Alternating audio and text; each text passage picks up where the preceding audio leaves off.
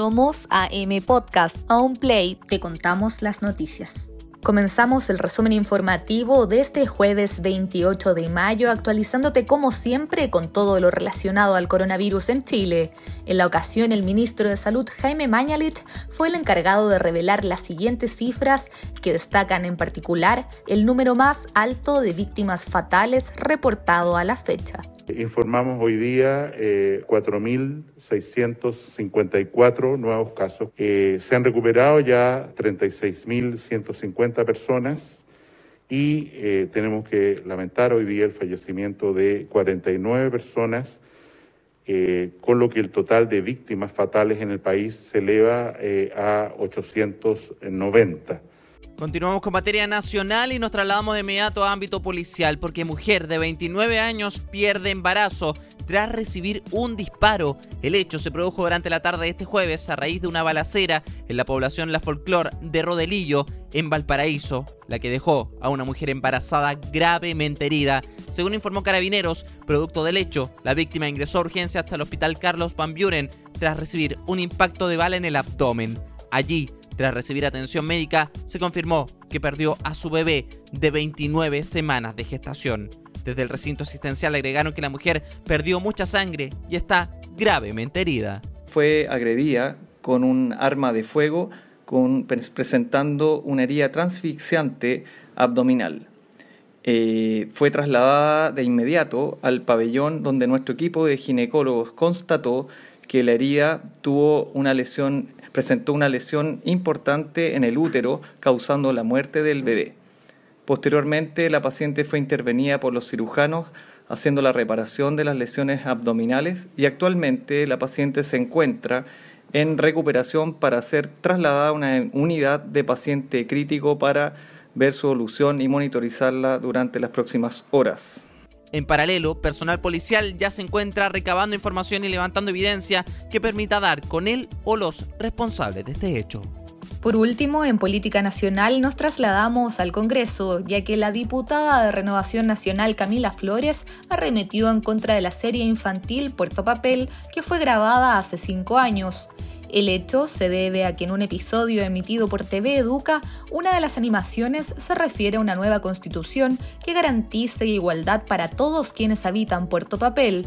Sobre ello, la RN acusó adoctrinamiento y solicitó al ministro de Educación Raúl Figueroa que fiscalice la situación.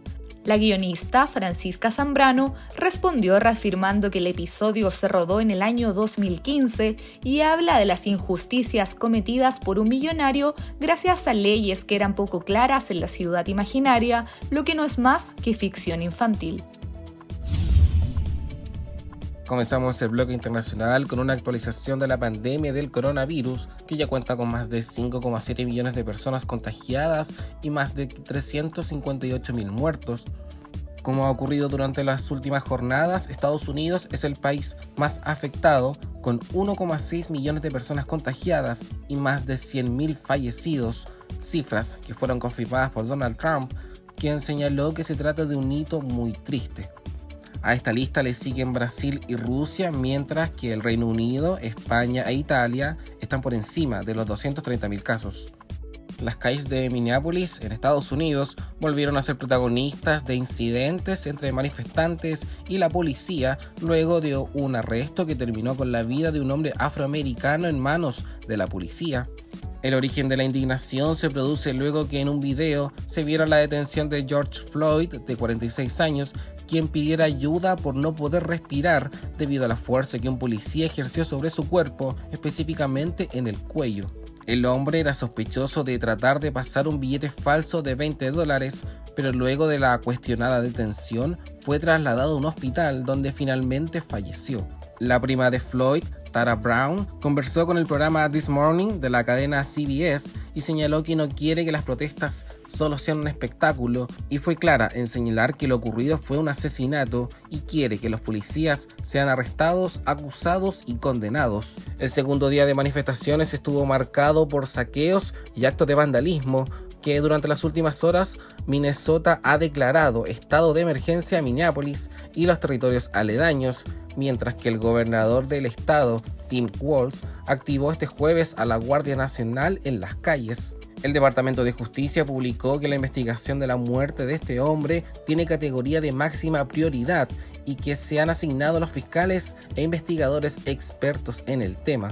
En tanto, la alta comisionada para los derechos humanos de la ONU, Michelle Bachelet, llamó a Estados Unidos a tomar medidas por lo que calificó como un asesinato. Continuamos con materia internacional y nos trasladamos rápidamente hasta México porque el presidente Andrés Manuel López Obrador informó que a partir del lunes de la siguiente semana retomará sus giras de trabajo por el territorio nacional porque, según explicó, se necesita salir hacia la nueva normalidad un término que hemos escuchado mucho en nuestro país. Según destaca el mandatario, ya tomé la decisión de salir porque necesitamos retomar la vida pública y necesitamos salir hacia la nueva normalidad con todos los cuidados, según indicó el mismo mandatario mexicano. López Obrador anunció este miércoles pasado que la próxima semana viajará a Cancún, Quintana Roo, con todos los cuidados para dar el banderazo de inicio de obras del primer tramo del tren Maya y tras la polémica por los tweets de Donald Trump en Twitter, el mandatario firmó este jueves una orden ejecutiva que apunta a regular las redes sociales.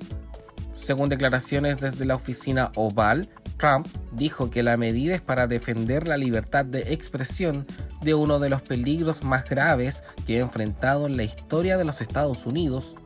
Luego señaló que las redes sociales han tenido el poder sin control para censurar, restringir, editar, dar forma, ocultar, alterar prácticamente cualquier forma de comunicación entre ciudadanos privados y grandes audiencias. Según medios estadounidenses, el presidente pretende abordar la famosa sección 230 de la Ley de Decencia de las Comunicaciones. Esta norma entrega inmunidad a redes sociales como Facebook, Twitter, YouTube o Google contra cualquier acción legal relacionada con el contenido publicado por terceros y le da la libertad de intervenir en sus plataformas. El decreto tendría como objetivo modificar el, alcance de esta ley y permitiría a las autoridades reguladoras decidir sobre las políticas de moderación de contenido. La ley de decencia de las comunicaciones fue aprobada en 1996 y se ha mantenido casi sin cambios. En tanto, expertos legales señalan que este decreto es inestable y potencialmente inconstitucional. Dato Pop. ¿Sabía usted que hoy, pero en el año 1971, la Unión Soviética lanza la sonda Mars 3? Era una nave idéntica a la Mars 2, cada una con un módulo orbital y un módulo de descenso acoplado, desarrolladas en el marco del programa Mars de sondas soviéticas para la exploración de Marte. El principal objetivo del orbitador Mars 3 era la obtención de imágenes de la superficie marciana y de las nubes, determinar la temperatura, estudiar la topografía, composición y propiedades físicas de la superficie, así como medir las propiedades de la atmósfera, medir el viento solar y los campos magnéticos marcianos e interplanetarios.